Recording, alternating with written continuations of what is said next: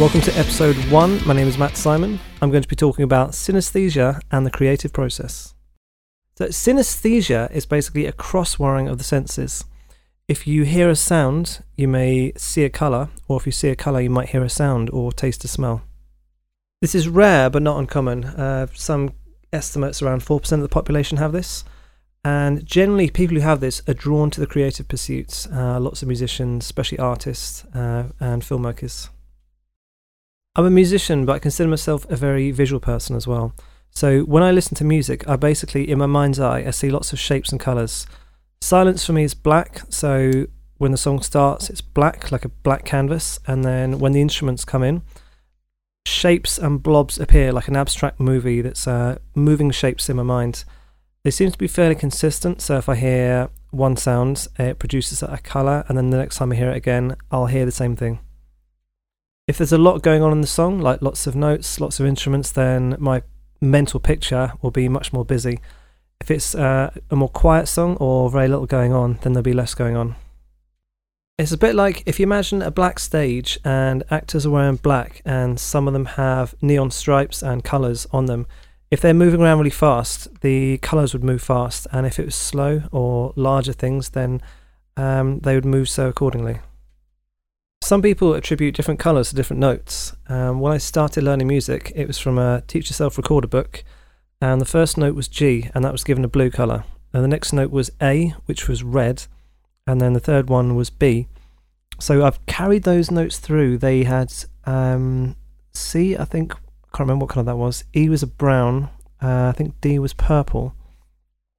So when you to make it easier to read the notes, they were in colour, and then gradually these are phased out. So then you're just properly reading the notes. The F sharp by the time I think it was a black, um, so that was just black. So I've kept the G, the A, and the B as my reference points. For me, C is a yellow colour, D is grey, um, E is slightly different yellow to the E, and then F is, is sort of a rich brown colour. Also, uh, if notes are flat or sharp, that affects it. The brightness is perceived to be brighter for the sharps. So G is a blue, and then G sharp is a slightly shinier blue. G flat is slightly duller. It's got some grey and some browny greens in there, a kind of autumnal forest floor. A is a bright red, like a fire engine red, and then A flat is a slightly more pinky, flushed colour. A sharp isn't really used a lot. Um, morally, people, even if it's in a key of sharps, they'll consider that a B flat. So A flat is just a kind of, it's a bit of red there, a bit of black, but most people don't like to think about an A sharp. B is quite a bright green. A B flat is more of a bottle green. Um, so lime, um, jade colour for the B, but the B flat is more like a bottle green. And then keys I perceive as duller as well. So G major is sort of a bright key that's based around the key of, or the note G, so that's blue. But then the G minor is like a dark, stormy midnight sea. So there's like quite a lot of black in there and a bit of white for the crest of the waves. So it's like a dark blue with some black in there. D major as a scale or a key, it's got the F sharp in, um, which is quite bright, and the C sharp, which is yellow. So it's got a bit more colour and sparkle, whereas D minor, it's like a concrete colour. It's grey. There's a bit of blue and red from the G and the A, which are significant notes, but it's like concrete housing estate. It's quite a dull uh, grey character, that one. If you do this sort of thing as well, I'm sure that your colours are different to mine. It'd be amazing if they were actually the same. Interestingly, um, keys which are technically the same are perceived differently. So a G sharp is the same note as an A flat. Um, so G sharp, there's lots of sharps in there, which um, is perceived as brighter, but then A flat would be a, duller, warmer sound. And lots of orchestral musicians prefer to play in uh, keys with lots of flats in. If you have lots of sharps or flats, it's more difficult than a few or none. But generally, a lot of players prefer the flats. Um, but for guitar players, the instrument is favoured towards the more sharp keys. So, um, and generally with the guitar, it's more of a brighter sound as well. But a an orchestral instrument like um, a brass instrument or a woodwind, they want more of a warmer sound. I know a brass can be very piercing, but you want a warm sound on that. Maybe that's why. My frame of reference here is Western classical music because that's what I grew up on, and I'd be interested to talk to people who grew up in other parts of the world with different musical systems. So, some keys were considered nicer or brighter or darker than others, and this could well have been down to the technology available. There's not much reference to it um, for medieval periods, but from the classical periods, um, composers considered some keys to be of different um, aspects. Like E flat, with its three flats, was considered a very noble and heroic key, and D minor was actually considered quite sad. And also, that was referenced by Spinal Tap. Lick My Love Pump, it's in D minor, which I always find is the saddest key. So pianos were tuned as well as they could basically because digital technology was not available then. So if we take a C note and just for illustrative purposes, let's consider that vibrating at 100 hertz. So that's 100 vibrations a second. The octave up, a C, is double that, so that's 200. And then in the middle, a G would be 150 hertz. So this is the octave and the perfect fifth, exactly mathematically in between that. Now from the C up to the G, there's seven steps and from G to the C, there's five steps. So that's unequal. So what we've got there is the mathematical difference in the frequencies between all the notes is not quite the same. And that's just in the key of C. And then obviously in a piano, you want to use different keys. You want to use G major, D minor, all these other things.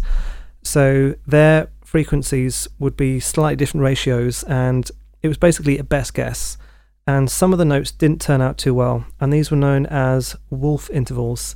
And some keys, the more rare ones, say like F sharp, the intervals wouldn't be quite mathematically perfect on this setup, so they would sound a bit weird. So they might consider some keys just because the technology available was a bit weird and they sounded a bit off and a bit out of tune, say in F sharp, that they would consider that a slightly spicy key and maybe would shy away from it.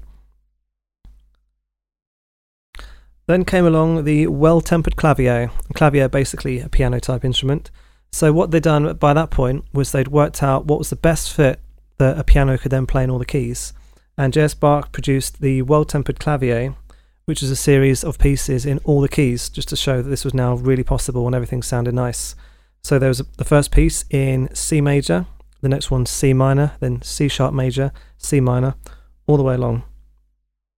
There are other systems of tuning available, and some of these are perceived to be slightly warmer and nicer, and it might be closer to what was used uh, back in the day.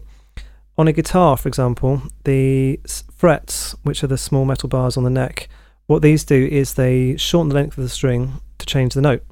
The 12th fret is in the middle, and that is exactly in the middle of the string. It's an octave difference. And because of the difference in the thickness of the strings, the ratios of where you need to move the frets ideally would be slightly different for each note, but it's very impractical to build that. Like almost every guitar in the world has straight frets.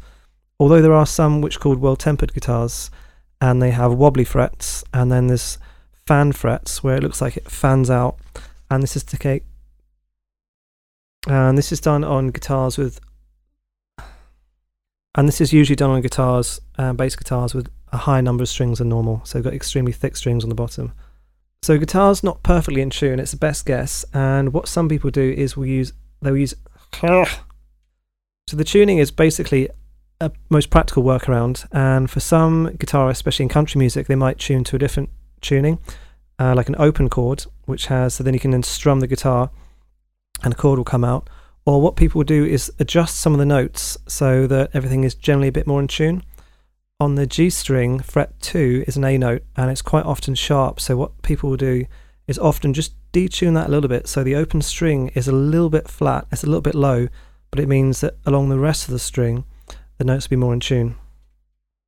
Also, what you might do is if you're recording, you might tune specifically to that key. Uh, I brought out an album of meditation music called Nightfall, and I wrote a piece of music in each of the 12 minor keys. So for some of the pieces, I could hear the intonation, like the tuning on some frets was a little bit off. So what I do is just tune the guitar just for that specific note. It might be just for the three strings. So what I did was retune that bit of the guitar just to make sure those specific chords and phrases were perfectly in tune with the key. Bit perfectionist, but it gets results. So, with flawed physical instruments, there's always going to be some discrepancy, but now especially with digital pianos and things, you can get that absolutely perfect. But then sometimes it does seem to perceivably lose a bit of character and be a little bit cold. Although this might only be noticeable to really nerdy musicians. So these cultural references and so when I was six and I started learning music, I was completely unaware of this, but it's just something that stuck with me and I've carried it through.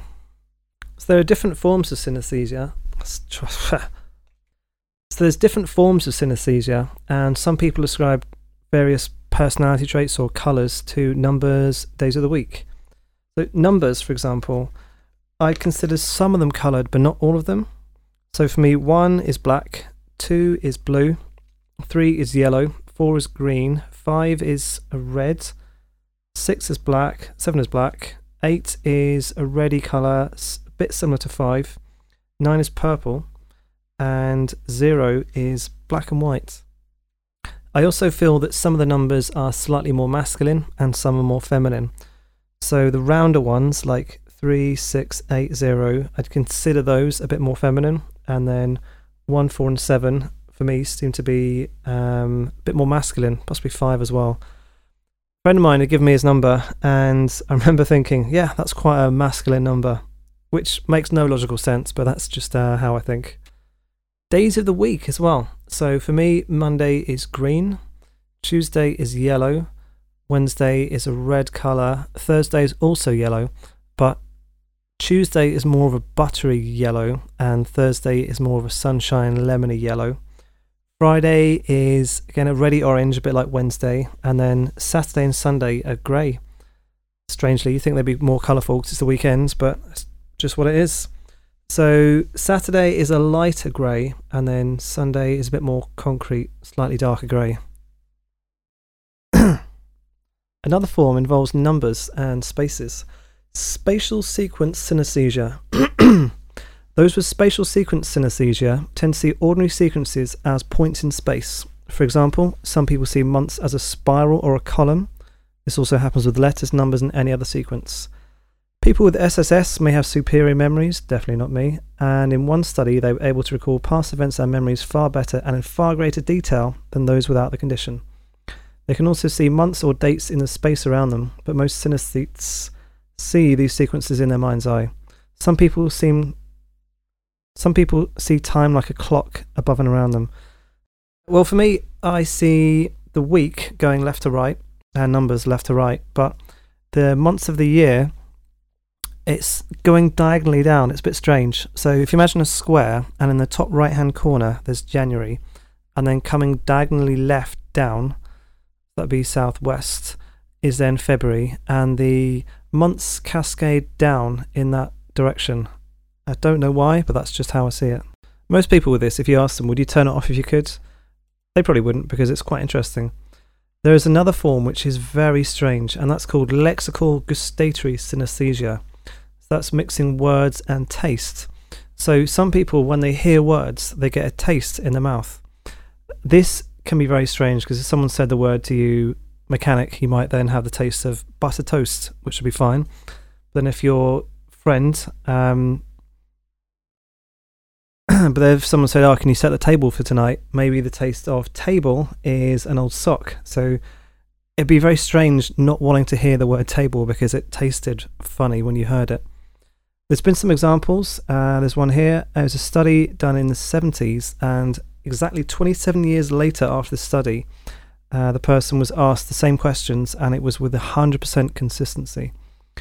And apparently, these were largely correlated to foods that he would have eaten as a child, and said he is around 10 times more likely to associate a word to the taste of chocolate than he would to the taste of something he experienced as an adult, such as beer or coffee. For example, when he hears a common word such as this, he experiences the taste of bread soaked in tomato soup. That's not too bad. Time for a quick ad. Do you like free money? Who doesn't? Sign up today for a free Crypto.com debit card, and you and I get $25 each. Also, you get between 1 and 8% cashback in crypto. Link in the show notes.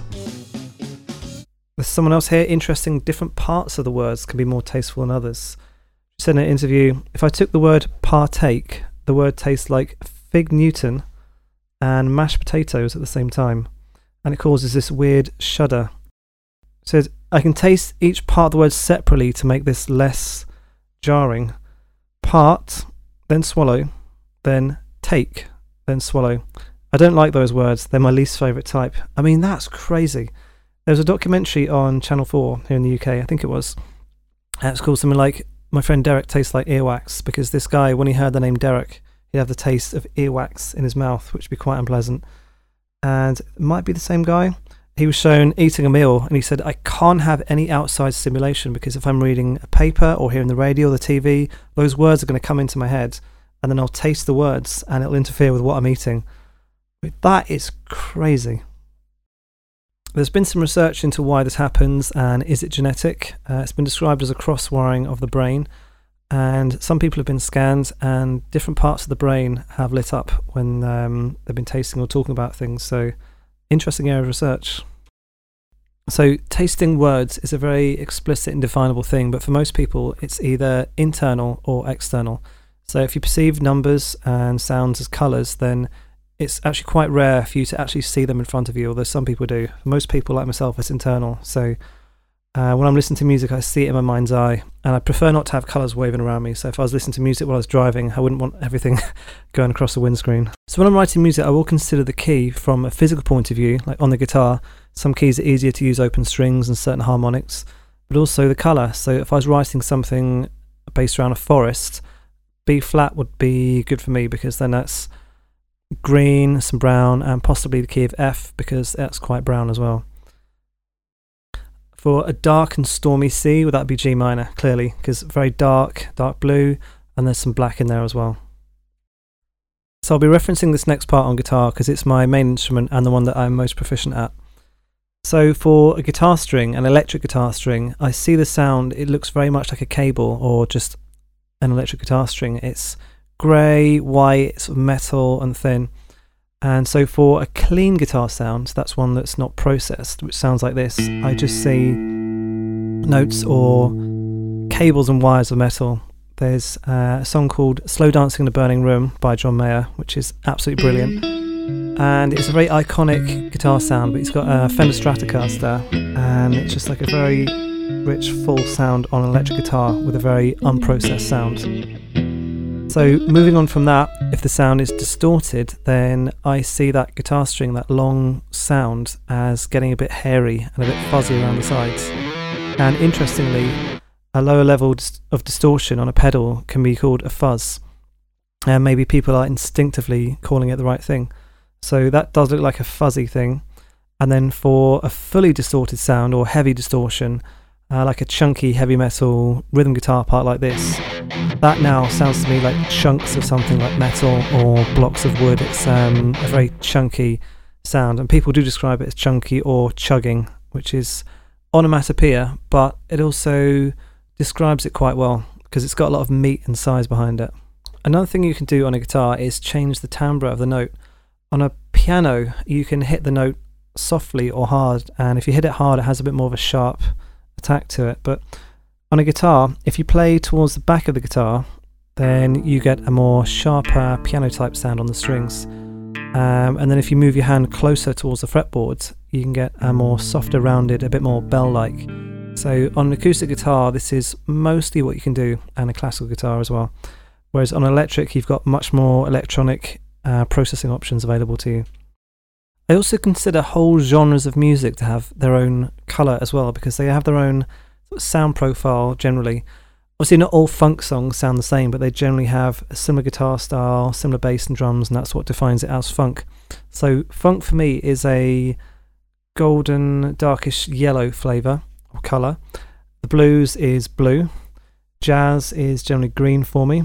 Rock is red. Um, I wonder if that's slightly alliterated and then heavy metal is a grey black color, but it can cross over with the uh, the rock stuff. So if something is a bit more rock, it's a bit more colourful, and generally this is a massive sweeping generalization, but if it's more rock based, you'll generally use a bit more minor chords. It will generally sound a bit happier, whereas heavy metal is generally using a bit more of the minor sounds then progressive music has lots of different colours in it. Um, a band like Dream Theater, for example, they've got their sort of signature chug sound and some, maybe some clean parts, but there's lots of different textures and things they use as well, and they have a keyboard player. So gives it a bit more depth of space for me and some lighter pale blue colours. For a church choir music, that would generally be like a pale, soft purple. Um, something like gypsy jazz or flamenco would be again a sort of like sandy yellow with some orange and brown. And I wonder if that's been prejudiced by the fact that it's Spain, obviously, um, some kind of desert yellowy flavors associated with that, and then the color of the guitar as well, the wood. So hard to know which came first, chicken or the egg with that. So with each of these forms of music, I see the the sounds dancing around in front of me, and it's a bit like if you imagine a theatre and the stage is black and the performers are wearing black, and then some of them come to life and the colours spark, and if they're moving fast, the colours move fast. If they're jumping around bigger, then the colours move more and it's a very organic thing. Whereas some electronic music for me seems very programmed because essentially it is. Um, so with the notes and things, I still get moving lights, but it's more like either light reflecting off a carriage clock, and the light is the lights are moving and bouncing, but it's very rigid and there's no life there. Or it could be like a disco ball or some lights from a stage where they're twisting around and the lights are moving, but there's no conscious or organic element to those. An interesting point is, say, if I'm playing some acoustic music, then for me that texture has the uh, woody, brown, yellow, sandy colours. But then if the song is in B minor, am I thinking of the woody colours or the green because that's B minor? And it's hard to answer that one. Uh, if I was concentrating on the notes or improvising, I'd be thinking in green mode, but then maybe other times I'm also thinking more along the woody colour because that's the texture of the sound. It's um, yeah, can't really answer that one. I've seen some beautiful artwork online. Uh, it seems to be pastel oil colours um, of people painting music. So for them, it could be like this explosion, like fountain fireworks thing, uh, and that's the piece of music that they've um, taken the inspiration from and drawn. So for me, if I was to describe one, uh, let's go for "Slow Dancing in the Burning Room" by John Mayer excellent song, um, classic guitar tone. It's a Fender Strat, and I would see that as the kind of wire cables. There's not much in the arrangement, so it's generally like a black backdrop with some wire cables stretched across, and it's in the key of C sharp minor, so there are notes like the yellow and the red. That doesn't really do the song justice, and I love hearing the song. It's beautifully written and very well performed. Um, but there's it's a quite sparser arrangement, so there's not as much in my picture. Whereas there's a song with a lot going on, say like um, a ska band, and they have uh, like bass guitar, drums, and then there's horns and vocals and things going around. It's a much more busy uh, picture in my mind. I also wonder if my perceptions are coloured by the artwork, and I'd be interested here if anyone else has this.